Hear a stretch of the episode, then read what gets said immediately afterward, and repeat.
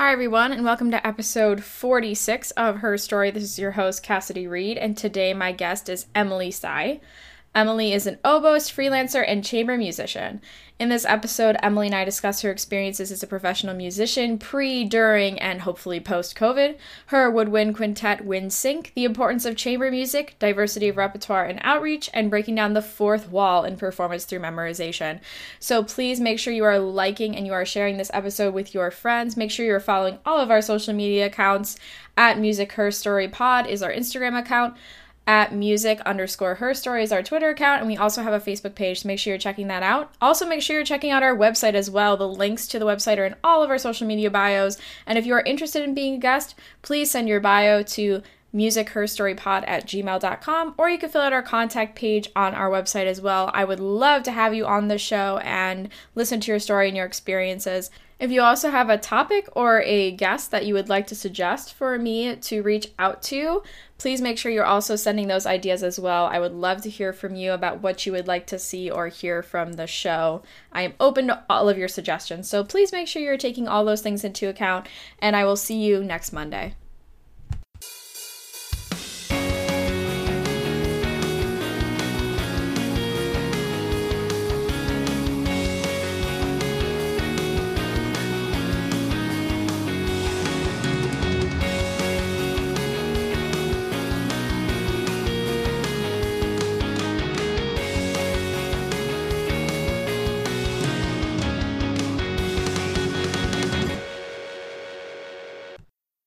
Everyone. My name is Emily Tsai, and I'm currently the oboist in WindSync, which is a uh, wind quintet.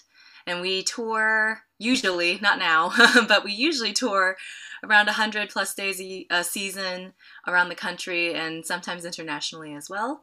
Um, I also teach at St. Mary's College in St. Mary's City, Maryland.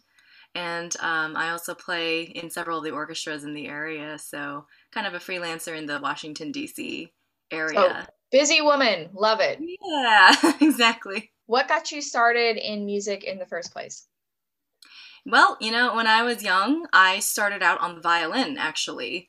Um, so my parents, you know, being Asian, my parents were very like, you have to play an instrument and it can only be either piano or violin.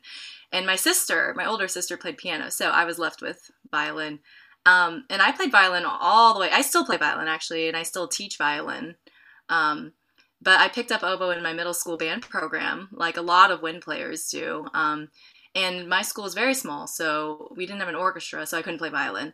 And they didn't have any oboe players in the entire school, so I didn't know what an oboe was.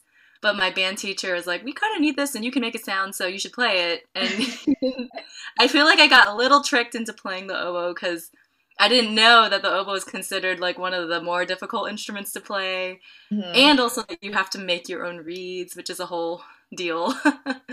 so that's how I got started in music um, at a young age, and then later on, when I was in middle school, I actually had kind of an accident where I ended up losing part of my vision for mm-hmm. um, almost a year and I had really bad migraine headaches um, and such. So I actually couldn't play oboe for all of that time, but I kept playing violin, mm-hmm. and mm-hmm. I couldn't see the music.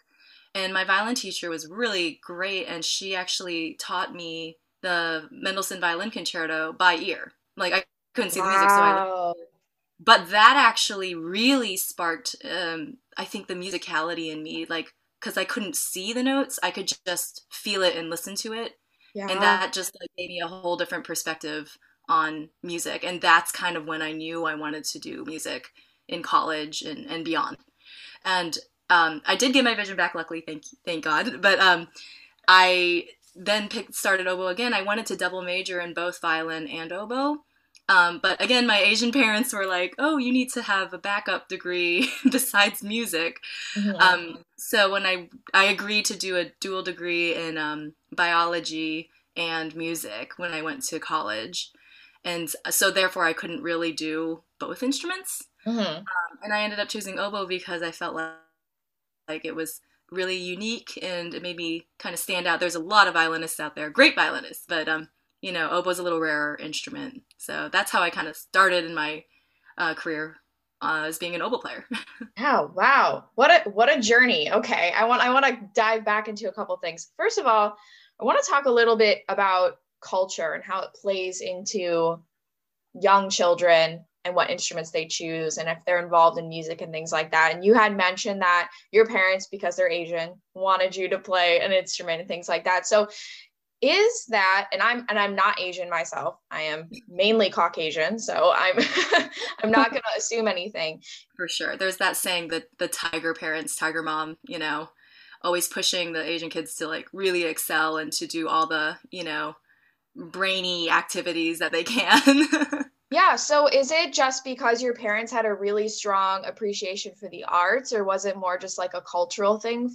I think it was a little bit of both. Because um, my mom actually plays piano, um, and my dad um, played horn, French horn, in the Taiwan Army Band. Uh, because, you know, back then, um, all Taiwanese men had to be in the military for, I think, two years. Oh, okay. so instead of being in like the military military, he was like, oh, maybe I could just be in the band. And so he played in the band for his um, time in the military there. And so they've always had that really big appreciation for classical music and the arts. Um, but also, I think that that culture is like, you know, you've got to do. Um, I think uh, Asians are specifically um, drawn to classical music just because of the discipline aspect of it. Mm. You know, yeah.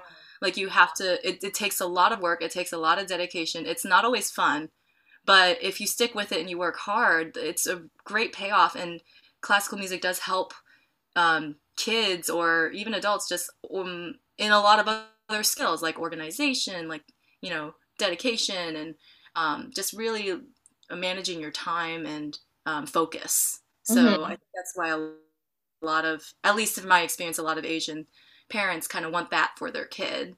Um, they don't necessarily want them to be a musician when they, you know, as a career, because, you know, there's that saying, well, musicians don't make money, you know, that kind of thing. But yeah. they do want that foundation of like discipline and like um, hardworking um, characteristics instilled at a young age. And so I think that's like a cultural thing for sure. Yeah, yeah. And and playing, you know, both violin and oboe, and you were talking about how you had your your vision impairment issue. And what a wonderful teacher to teach you an entire violin concerto by ear. Yes. And she yeah, she was wonderful. And um actually she was also very um, instrumental in helping me recover because her father was a doctor and a retired doctor. And so he kind of referred me to some of his specialist friends. Mm-hmm. And that kind of helped me get my um, eyesight back. So wow, yeah, That's I owe her She's great. That's so crazy. And so, do you think that because you were kind of almost forced to learn music orally and and through memory that that kind of changed how you perceived and how you learned music you know after your vision came back oh for sure i um definitely started viewing music as um, like a language, you know, like it made sense. It wasn't just this note, then this note, you know, like because before I could play, you know, the rhythms and the notes and everything, but it wasn't it wasn't very organic. It wasn't very from the heart. and so afterwards, I kind of really started to learn music by ear and even if i could see the music i would sing the melodies in my head and then if i could sing it i could play it mm-hmm. um, kind of develops that skill and that is when music really comes alive is whenever it just comes naturally and not so like studied you know um so yeah so that's i i feel like it really helped me view it in a totally different light and that yeah. even though it was a horrible time to go through you know had m- many headaches and you know for my schoolwork you know i had to have my homework and my tests read to me and, you know it was a whole thing but the outcome was like really life changing because I just kind of learned how to be a musician by not being able to see the music. So, yeah. I feel like in times of adversity as well, like certain people come through that, you know, even for the better. Oh yeah, for sure. Mm-hmm. I think that um yeah, it's a it's a lot of like I said, classical music is super character building, I think. And so a lot of people um, whenever they're faced with adversity, they a lot of people step up to the plate and some people can't, you know. But I think with the classical music background, like if something doesn't work, you just keep practicing, you keep trying. Yeah. And if you have that mindset, you know, I think that actually helped me be like, okay, you know, I'm going to just keep going. I can still learn, I can still do everything. It might be more difficult, but it's still going to be possible. And when I went to, you know, see a bunch of doctors around the country, they said that, you know, this is a very unique thing, but they've not it's not something they haven't seen before. And usually eventually it does come back on its own, like the vision comes back. So that also kind of gave me a little hope to um, yeah. keep forward as well. Yeah, that's amazing.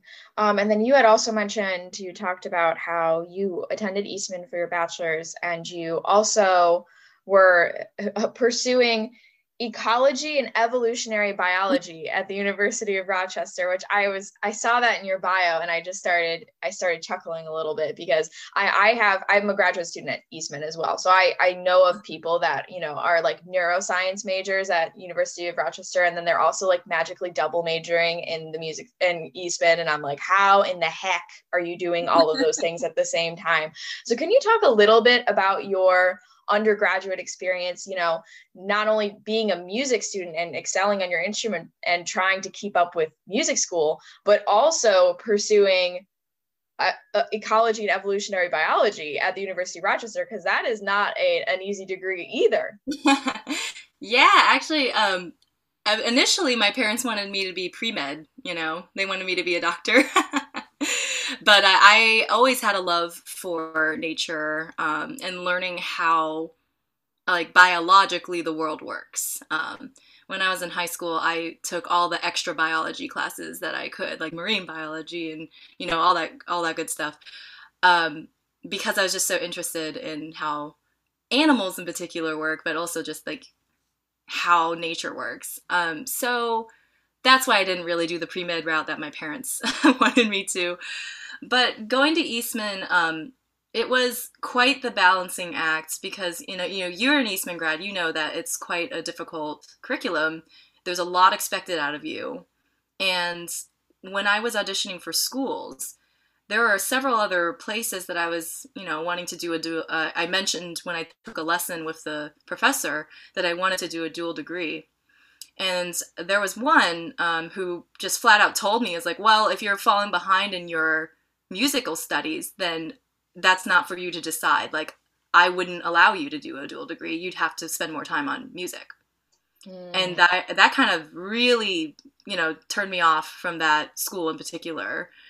Because when I went to Eastman, my professor Richard Killmer was so encouraging of everything that I was doing. Like cuz I like I said I kept actually playing violin when I was in college um, I played on a lot of my friends' recitals actually um, on violin. But then also he was really encouraging me to do pursue my other interests because I think he had this philosophy of if you are a well-rounded person and you're not just that person who's stuck in a practice room and only knows your instrument, only knows music, you know, if you're a well-rounded person, you have a lot more to offer. You have a lot more to say and you can relate more to the general public, which is, you know, who is the people that we're trying to reach with our music in the first place. So he wasn't easy on me for sure. He was he had very high expectations. Um, and when I was falling behind at any point, um, he would call me out on it. Um, so it was a huge uh, study in time management, basically. And so I've actually given a few um, like studio classes um, when I was in grad school to the undergraduates um, about how to practice efficiently, how to manage your time, you know, the things that you can do. Because if you don't have like three or four hours a day to practice, you can still have very focused practicing and like get a lot out of it. And another thing that my teacher at Eastman said was, you know, if you're practicing for three hours or four, four, four, five hours or whatever, there might be something wrong because if you're doing for that long, you know, you shouldn't need to do it for that long if you're doing really efficient, focused practicing. And I really took that to heart um, because there were days I could literally, I mean, there were times I couldn't practice for like an entire week. The only time I was playing was in rehearsals. And so um, in the rehearsals, I would really focus in on like the fundamentals. Um, of playing like creating the sound intonation that kind of stuff the things that you would do like playing scales because i just didn't have time um, undergrad. And that's not for everybody you know some people actually do need the woodshedding period um, a lot of people i would say most people would need that woodshedding period in their undergraduate degree. But i think coming again from this asian background of like okay you gotta just make it work. You gotta be the best but you gotta do a lot of stuff and so i kind of just really pushed myself um, and was able to kind of navigate both worlds um, fairly well. There were a few incidences but you know i came out okay. That's awesome. And one point that you brought up when you were um, talking about that resonated with me was this idea of efficient practice and your teacher telling you if you have to spend four or five hours a day in a practice room you're probably doing it wrong. Um, is so is so true. I think when we are young students and you know we don't know any better. Like let's say high school students who may not have had a teacher that talked to them about playing efficient practice. We think the more we practice the better the outcome. And i think that sometimes you know quality over quantity right? I think that you know young people need mentors to guide them through what is efficient practice because I don't think that there are people there that are saying, hey, this is how you're going to officially practice now.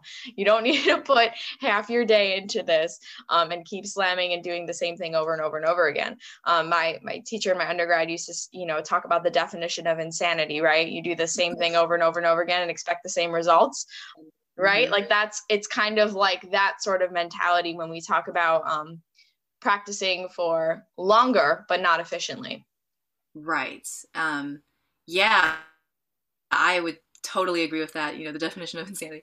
Um, I actually talk about that a lot with my students that I teach now, mm-hmm. um, because you know, I think the old school method of teaching is like, I assign you this, you work it out, and you bring it to me in the next lesson. You know, yeah. like you work it out on your own. Um, but yeah, a lot of kids they just um, you know they practice by just playing through the piece top to bottom you know especially when you're younger Mm-hmm. Um, and that doesn't really do anything, you know? Um, so I have this thing that I say to my younger students, my private students, uh, just pinpoint practicing, you know? Mm. Say you only have 15, 20 minutes to do a little practice session. Don't just read down the piece. Mark the parts in your in your music that are giving you the most trouble, and just go for that, and do really good work on that little section. Mm-hmm. Um, for my older students, it's more like, okay, how are you going to portion your time? You need the most important thing for a budding, you know, musician in undergrad, I think, is really doing your scales and long tones. Mm-hmm. Um, as boring as that sounds, there's so much that you can gain um, by that. So when I was an undergrad, if I didn't have time to really practice, practice, I would at least try to do long tones and um, some scales and arpeggios. Yeah. Um, yeah because that's the that's your foundation. So it's really about you know creating an environment for yourself that you're not distracted you know so get putting the phone away you know all that good stuff. Mm-hmm. but then also knowing what's important not just okay i'm just gonna play my solo and you know over and over again and it'll get better. That's not how it works. So yeah i think teaching kids how to practice or how to um, go about doing a task instead of just saying here's the goal whatever way you do it, just meet it. You know, uh, that sometimes can leave um, students kind of puzzled as to how to get there. I remember back in undergrad, there was a few uh, classmates of mine who are like bragging, like, "Oh, I practiced, you know, six hours or today," and I'm like, yeah. "Great, I practiced for half an hour because I didn't have time." Um, and it's like that's great if it's efficient practicing, but then you also have to think about like, okay, if you're practicing that long, you could injure yourself. Yep. Like not really healthy to do that for that long. Um, because playing a musical instrument is a very physical activity. So gotta gotta watch out. Gotta pace yourself.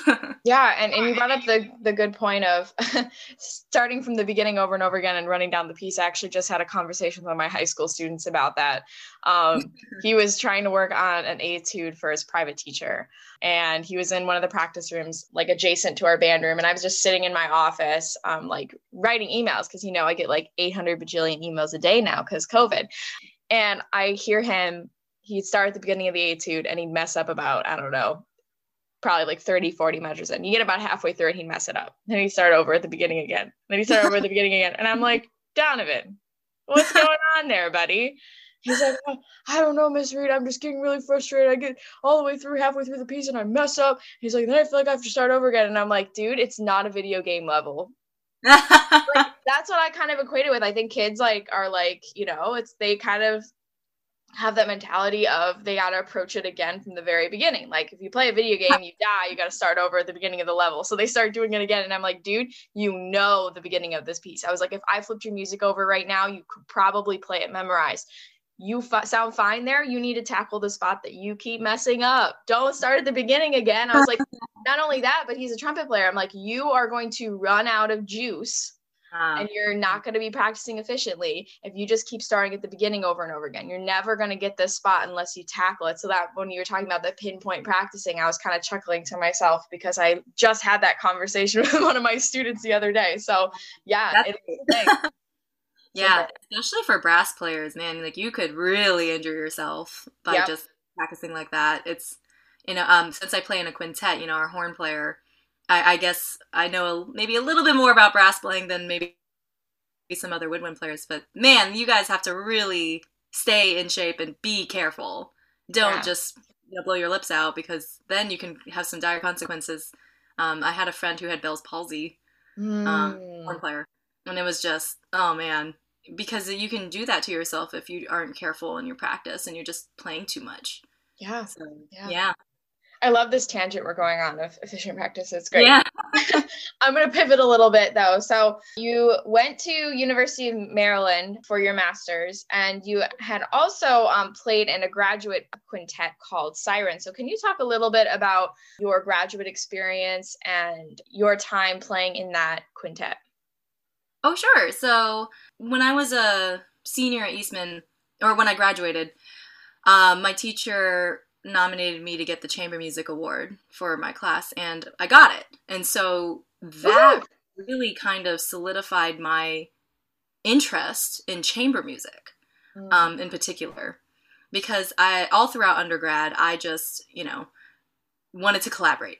I, I was in multiple chamber groups every year and I and for my senior recital because I had played in so many of my friends' recitals, I was like, "Hey, you owe me. You play in my recital now."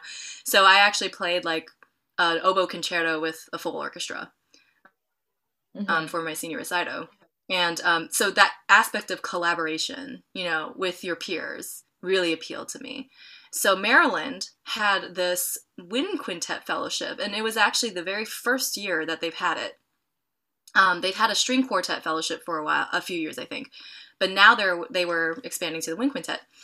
And I was like, oh man, that's perfect for me because I want to do chamber music. This is intensive chamber music, it sounds like. Um, and so I applied, and um, luckily I got it. Now, and because it was kind of a new program, there were a lot of things that were like, well, you know, let's figure out how to do this. Like the professors and us, the five of us together, we're like figuring out how to do it. Yeah. And the five of us in the group um, we were in a preformed group. There were some preformed groups that auditioned, um, but they decided to do take five players from you know individually. Mm-hmm. Um, I did know the horn player though. He went to Eastman as well, so at least I knew one person. Oh, it's really great to have like a friendly face. yeah. So the other those the others I didn't know, but um, we were just required to do, you know, this many hours of practice a week and have this many coachings a week and perform this many times a semester. And that was like our uh, outline for our fellowship. Um, while also participating in the large ensembles um, and doing everything else that, you know, all the other grad students were doing. So it was pretty intensive. And um, it was the first time that it wasn't like, okay, the school I mean, the school did organize it, I suppose, because it is the school fellowship, but we had to really take control and be like, okay, what are we playing? Let's make creative programming decisions. Let's, um, we had to reach out to the faculty that we were going to get coached from, you know? It wasn't just like, you're assigned this. So yeah. that kind of actually led me to start looking at the management, the business side of being a chamber group. Um, without even knowing it. Like I just kind of fell into that role where I started. I was the one who reached out to the professors. I was the one who was kind of organizing our rehearsals, um, and um, we all chipped in for the programming. But um, you know, our first big collaboration was my um, project. We did mm-hmm. a collaboration with a percussionist, um, and it was really fun. But you know, that kind of looking at it from the entrepreneurial side or looking at it from the business side, it was something that I hadn't really done before, and that along with playing a bunch of repertoire, was um, a lot of what I really learned from my time at Maryland. And I think that's something that a lot of musicians don't get in their um, in their education. Um, they have like the music, you know, their you know the technical aspects of playing, the musicality, the music history, all that, but they don't have like the bare bones like logistical information that they need to say start their own career, not necessarily in an orchestra. So kind of it was kind of a good thing. It was a good and bad thing that it was we were the first we were like the guinea pigs um, because that led me to kind of discover that side of the music business. But at the same time, it was also a little bit chaotic, you know, as you can imagine, um, being the first group and um, that program is still going on. They still have Wind Quintet fellowships, and um, I've uh, I've kept in touch, of course, with my old professor Mark Hill, and he's um, has not. He's like, wow, you know, this program has really grown, and you guys have really like kind of helped us to shape it, you know, for the future quintets. So chaotic, but also very, um, you know, get to work. You know, got to learn things on the job, that kind of thing. So yeah, I think you brought up a really good point about learning the business and the the managing side of having an ensemble like that. Because like you said i think a lot of focus is you know on performing learning repertoire and all those things but it really prepares you for the professional world of hey now you're a musician and you have to make money doing this.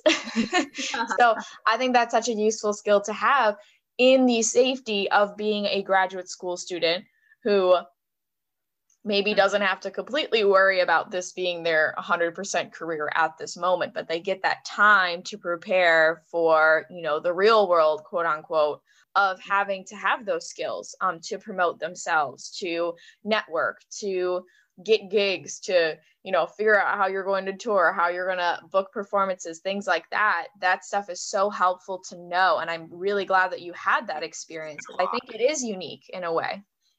Yeah i that's just so valuable. And given the career that I'm in right now, it just made a lot of sense um, mm. to kind of get those skills when you're young. I, I mean, in hindsight, of course. Um, but yeah, I, I do wish that a lot of schools had more of those kinds of classes or something available for music students. Um, and actually, that's one of the things that WindSync does is that we go into a lot of universities and colleges and high schools um, across the country, and we do entrepreneurial workshops. Like we um, tell them how WindSync started. We tell them our experiences, and WindSync is a nonprofit as well.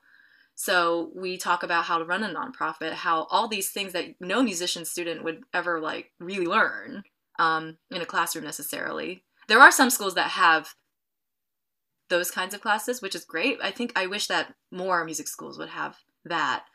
Um, but we've we've done a lot of entrepreneurial workshops um, with universities, and those students are always really eager, like because they know the orchestras and across the country. You know, even before the pandemic, unfortunately, a lot of them were struggling. Yeah. Um, so the whole music, the whole classical music industry really needs to kind of revamp, really needs to do something innovative and relatable to the current um, generation. Um, and so a lot of young music students are worried okay, you know, uh, is there going to be an orchestra for me to play in when I'm out of school? Mm-hmm. Um, and if not, what am I going to do with this degree? yeah. So creating your own path in music can be very daunting, very, you know, intimidating. But um, I think having these tools, learning about these tools um, from other people who have done it other chamber groups or other whoever has created a path for themselves in music is really really helpful. So yeah. Yeah i completely agree. And we talk about this a lot on the show of how music schools need to create more of a holistic experience no matter what major you are. Um, because i feel like a lot of the things that we're talking about the skills that you need to not only be comfortable as a professional musician in the field but also to be successful are skills that really are just focused on people who major in like arts management and those sorts of majors when it would be nice to um, have you know performance majors and others you know take classes on entrepreneurship and music and really have that be also a focus as well not just you know playing your instrument really well which is obviously should be the main focus yes but there should be more training in that side instead of just like here you got your sheet of paper now go figure it out. Because yeah. we're really just leaving people to like go fend for themselves. Bye-bye. Yes um that's exactly kind of what we were talking about before with like how a young student like high school junior high how do they practice? You're just like here you go here's your music go practice and they have no idea what they're doing. Yeah. and so it's kind of the same thing at the college level. Like i know eastman has um you know classes and uh, arts leadership programs and stuff but it's not like a requirement and it's not like there's not a lot of emphasis on it for yeah. most um, performance majors because you're right you know you go to eastman to study with your professor to get better at your instrument that's like the main objective mm-hmm. but if it's not on your radar you know most most performance majors are like, oh, there was that class. Oh, you know, they had no idea. yeah. So, and actually, I was one of those. I didn't know that. I, I mean, I knew about him, but I wasn't. It wasn't on my radar so much. Mm-hmm. It wasn't so pressing um, and important to me, especially because I was, you know, doing the dual degree. But I think that if schools kind of really were like, this is something you must know, or even uh-huh. make it part of the core curriculum, mm-hmm. um, that would be fantastic because then I think young musicians wouldn't have the rug pulled out from under them when they graduate and be like, "Uh oh, you know, what am I doing?" Yeah, yeah. So and that that kind of yeah. relates to that equity issue, right? Of there are students that can afford to take those extra credits and pay for those extra things to do all that stuff, but it's a completely different story to make it part of the curriculum mm-hmm. so that it can be in that credit load. So kids that are there on scholarship or have financial aid will still make that affordable and be part of their education. I think there's so many issues with equity um, among students and equity in a financial sense as well. Mm-hmm. Um, for for especially music school, um, having to take on extra credits in order to feel like okay, now I can kind of be more confident in going into the professional world. And I think also anyone who teaches a studio of musicians at a university or a college or conservatory or wherever your setting is should be emphasizing their students that want to go on to be freelancing musicians and professional musicians when they when they graduate to take those classes as well. I think that needs to be a little bit of a, a, kick in the butt with the studio teachers too, because your students really look up to you and they mm-hmm. see you as that mentor and they see you as that guide. And I mean, that's, that's, there's a lot of positives to that in, in music school as well. So that relationship, if that person's saying, you know what, yeah, I could have used those skills when I was a student you should take that class. If there's that push there too, not just from the school administration, but also from the the teachers themselves to be like, hey, yeah, you know what? I could have used that class. Um, I had to figure it out on my own after I graduated. You should probably take that. Um, so if there's that, and then also just including that as part of the curriculum, even if it was like you have to take so many credits of electives and that's an elective option, and then you're mm-hmm. like pushing them towards that, like, yeah, you should take that elective, even if it's something like that. I think that would be so much more beneficial to all the students. Yeah, I absolutely agree.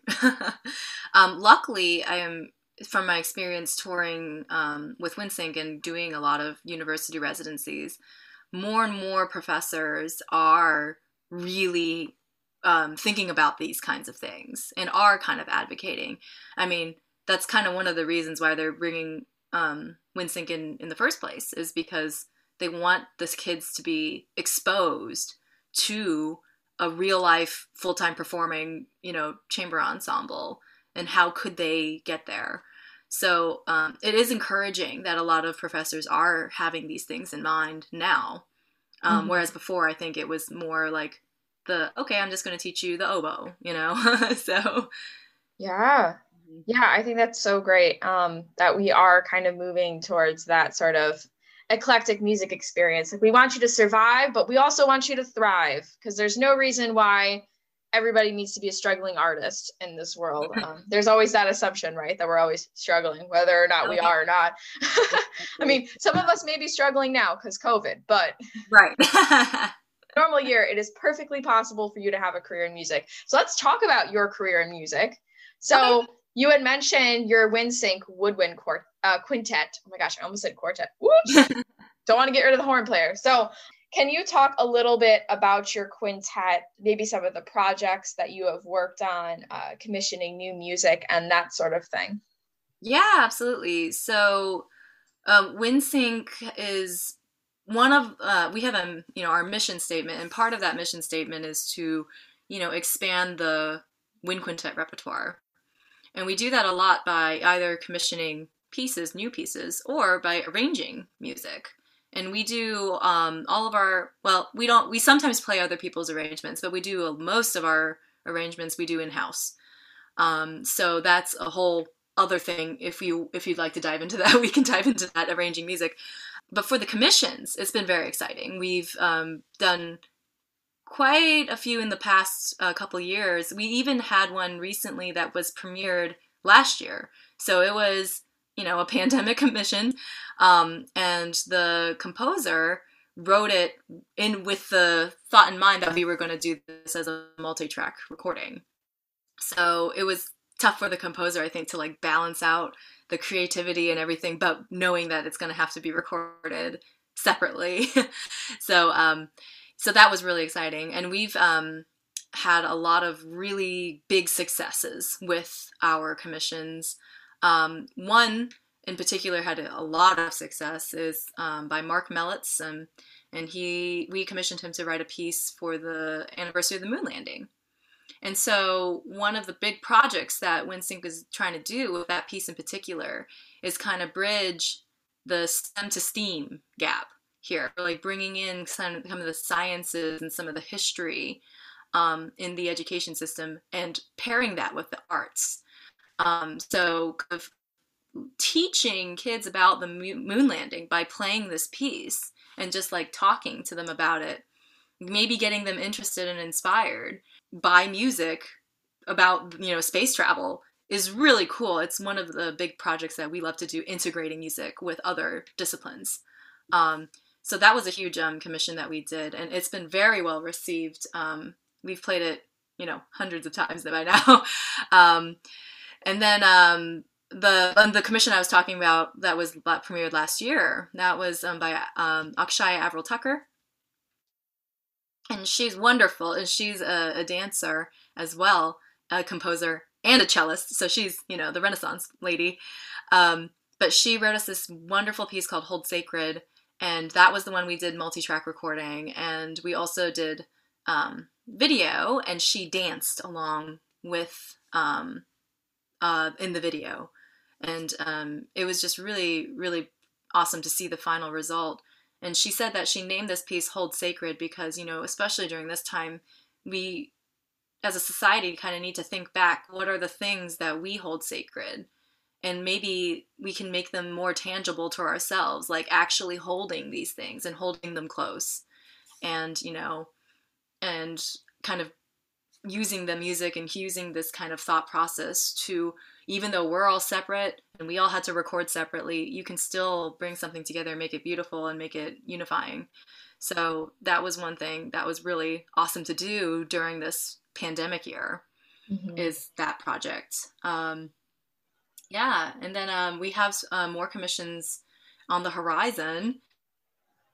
Um, i'm not going to necessarily say them yet because they haven't necessarily been confirmed confirmed but um, we do want to um, we do we are looking at composers who are you know especially women composers especially composers of color like we really want to kind of showcase them because they don't have a lot of the chances i think a lot of you know white men composers do mm-hmm. in getting their music out there um, one I, I, will say is um, that we are commissioning um, uh, I think this one's coming soon is um, a guy in Houston. Well, WindSync is based in Houston, so we were commissioning this composer in Houston who's an Asian composer.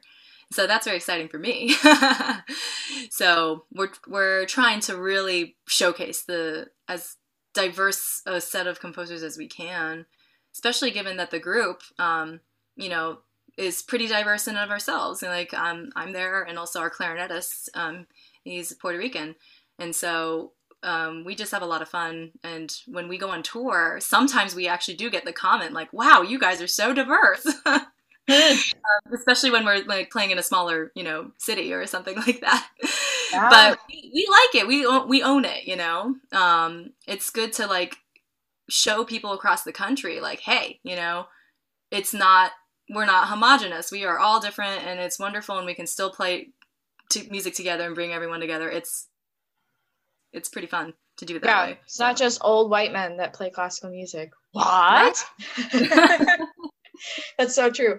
I love all of what you're doing and all of your work um, with, you know, bringing this piece of innovation in here and creating new music and sh- sharing it with others. And you were mentioning, you know, during this time of COVID, even putting together projects virtually where you're recording separately and how it's still it's better than nothing, right? I'm so glad that we are living in a time where we do have this technology because I could not imagine like the last pandemic, the Spanish flu issue that happened in like what was it, 1918? What did musicians do then? I have no idea. Probably didn't. Yeah, do I don't know. Actually, that'd be interesting to to look up. Um, yeah, I I could not imagine that because you know even me as an educator, I'm trying to figure out ways for my kids to still have a concert. So yeah. I'm either I'm I'm having them record videos now, so that's our backup plan. If we can't do a live stream concert, I'm going to put together a virtual concert. And mm-hmm. it's a, a, a beast of a project to do with a band with uh, you know, 18 oh, absolutely. Absolutely. I, uh, and you're relying on high schoolers to play in time and I um actually one of the things during the pandemic that I've kind of picked up is that um, I have kind of become this very novice, self-taught, you know, sound and video editor, and mm-hmm. I've actually put together um, a few of our multi-track videos for WindSync. Um, awesome. So one of them of which was a, a commission is called Rocky Rakı Havasu. I, I'm, I'm horrible at pronouncing it, but it's a Turkish um, piece by a cool. Turkish composer, and it's a it's like a drinking song, so it's really fun. Um, but I I was kind of the one that headed up that project. I kind of I made the click track, the drone, you know, like mm. and try to figure out how to do the tempo changes, you know, from the five of us. And then that kind of launched me into doing some of my own projects where on my own during the pandemic, I did a multi-track of myself playing an arrangement uh, that I made of the first movement of Debussy's La Mer for oboe choir, and cool. um, yeah, and so that's uh, that's on my YouTube at Oboe Friend, and um, it was really cool because I got to experiment with sound, I got to experiment with video editing.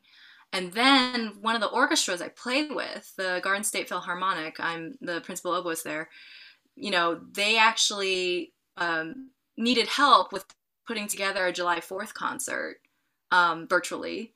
And so I was like, hey, I have a little bit of experience from doing like a little WindSync things and my own project.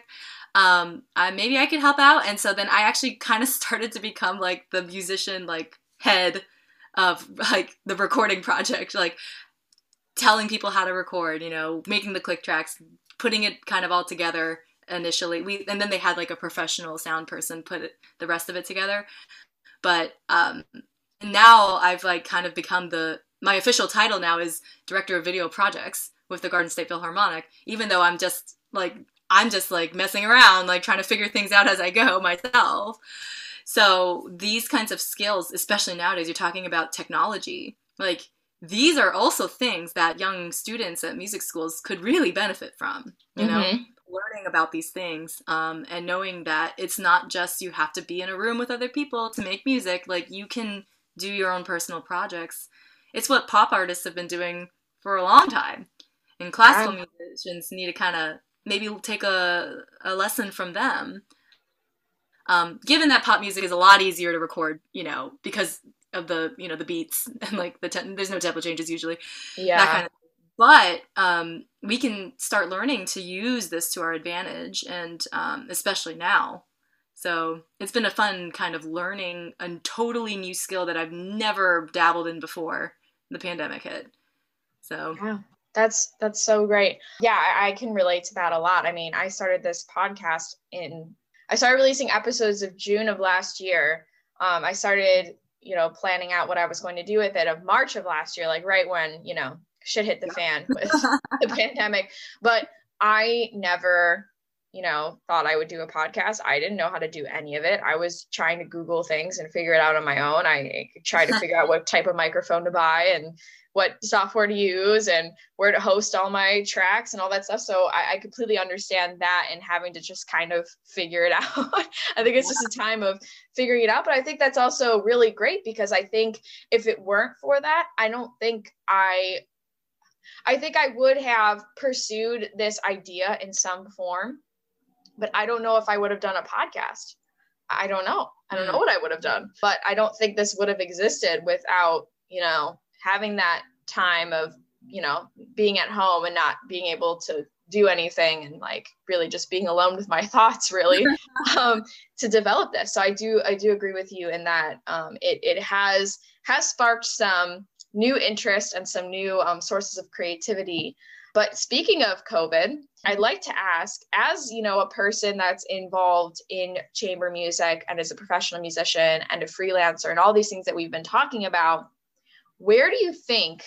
And this this doesn't mean that you are the expert of of all things and you know the exact truth of what's going to happen.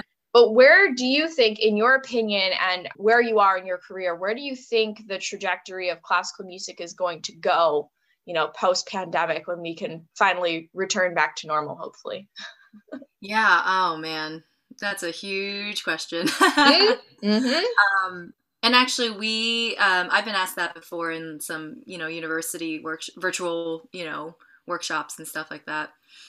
It's tough to say, but I do feel confident that chamber music's going to lead the way, you know, mm. um, because of the pandemic, you know, small group gatherings and stuff like that. It's going to it would be really cool because it kind of harkens back to where chamber music came from in the first place. Yeah. Playing music in somebody's house, you know, for a small group of people. Because chamber, I mean, chamber music is really just, it's meant for a room, not like a huge hall necessarily, um, like an orchestra. So I think these, like, kind of with the mindset of small gatherings um, and being, you know, safe is chamber music can really, you know, step in to help the classical music industry bounce back after this. And I think it's already happening. A lot of orchestras and stuff, they're doing chamber concerts. Um, and a lot of chamber groups, a lot of people. Um, I think I heard that like on Spotify or something. A lot of people started like looking up chamber music um, to listen to because that's kind of the trend. Um, well, it, the trend is being forced right now by this pandemic. But I think people are really getting turned on toward chamber music. And once that, you know, kind of revitalizes hopefully the classical music industry after this pandemic is over, um, I think then the orchestras, I'm, you know, hoping beyond hope, they they will come back too. Now, I think chamber music is very primed for this position, not only because of the small groups, but also because it's so personal mm-hmm. when you mm-hmm. play chamber music, you know? There's only, you know, for me, it's five people on the stage. So the audiences really look at you and they really like, they think they, they get to know you because you're playing to them and they're specifically looking at you. So one thing that WindSync does back before pandemic is that we would go out and mingle with the audiences after every show. We want to meet the community, and they are just wonder like that's my favorite part about touring. Um, is just like meeting people across the country, and um, seeing them how much they love music and sharing a conversation, you know, that kind of thing. Chamber music is very personal, and it, I think it brings audiences into that kind of like human connection that we've all been craving while we've had to, you know, quarantine. So um, I think there's hope. I think there's a lot of hope, and I think that chamber music can be really, really good to bring classical music back onto the radars of people maybe they wouldn't have otherwise reached before. So yeah, yeah, mm-hmm. that's such an excellent and and something that I haven't really thought of like in the way that you described. I think I think that some orchestras are starting to bring back like even like symphony orchestras. They're like, okay, well, we can't fit everybody on the stage, but we could do this like small piece for like chamber strings or something. And that's what they're programming right now.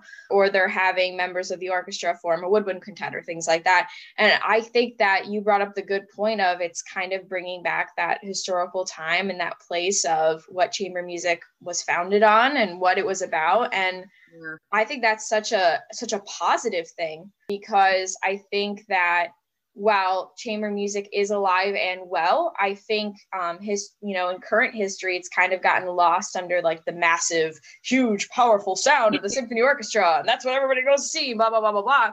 Yeah. But I think there's an amazing benefit to people experiencing chamber music. And then that's, that's their option. For sure. I think it has a lot of educational benefits for people to really appreciate that method of of performing so yeah I, I do agree with you i think that that's an amazing positive that could come out of this situation for sure and i never really thought of it in that light but yeah you brought us some really good points that's yeah yeah and actually yes. you talk too i'm just kind of spitballing here but like in a culture now where everything is so like catered uniquely to you as an individual mm-hmm. you know chamber music is more of a unique experience, I think, yeah. than an orchestra. I mean, orchestras, I, I love orchestras, don't get me wrong. Hmm. But, you know, they play pieces and they play the same, oftentimes the same pieces over and over and over again, right? Because that's what draws the crowds. Unfortunately, they're kind of tied with the finance. Like Beethoven for the 35th, 100th time, yes. Right. And I love Beethoven, but, you know, so chamber music can really be like that unique experience that people especially young people are craving. Like they want to they don't want to be part of the masses you know? They want something uniquely catered to them um, which is the trend now. And so yeah, that's we, we, we talk about like classical music and how you know playing an instrument it's about human connection and all these things. But if we're if we're going down to brass tacks here, yes, there is some communication that happens between sections in a symphony orchestra.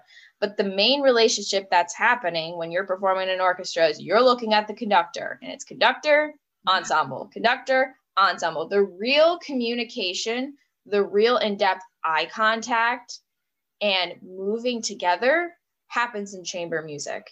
And I mm-hmm. think you know, I obviously know that because I've played chamber music. You obviously know that you're a chamber music musician, but the general public that isn't necessarily classical musicians doesn't quite realize that until they go to a chamber music concert.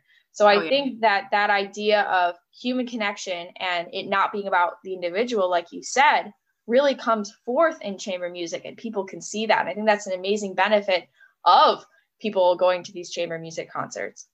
Right. And actually just uh, just brought reminded me well not reminded me but made me think of the fact that for WindSync you know we play everything memorized or mostly everything memorized. So when we're going on tour we play a 90 minute recital all memorized.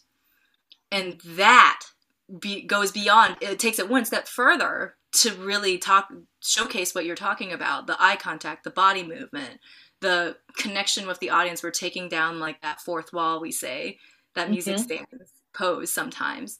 And um, we got that idea from actually doing education shows for kids, for like young elementary school students or kindergartners, because, you know, they get bored real fast. yeah. So, but um, early on, actually, this was before I was even in the group. WindSync discovered like if they take away the music stand and they really interact with the kids, like they just stare at you wide eyed. They're they're engaged and um, they do, and we do our version of Peter and the Wolf, of course, um, where we are in costume and we actually act out and narrate the entire story. Like Aww. walking around, and also, like we run sometimes we run through the kids, you know, in some of the chase scenes and stuff like that.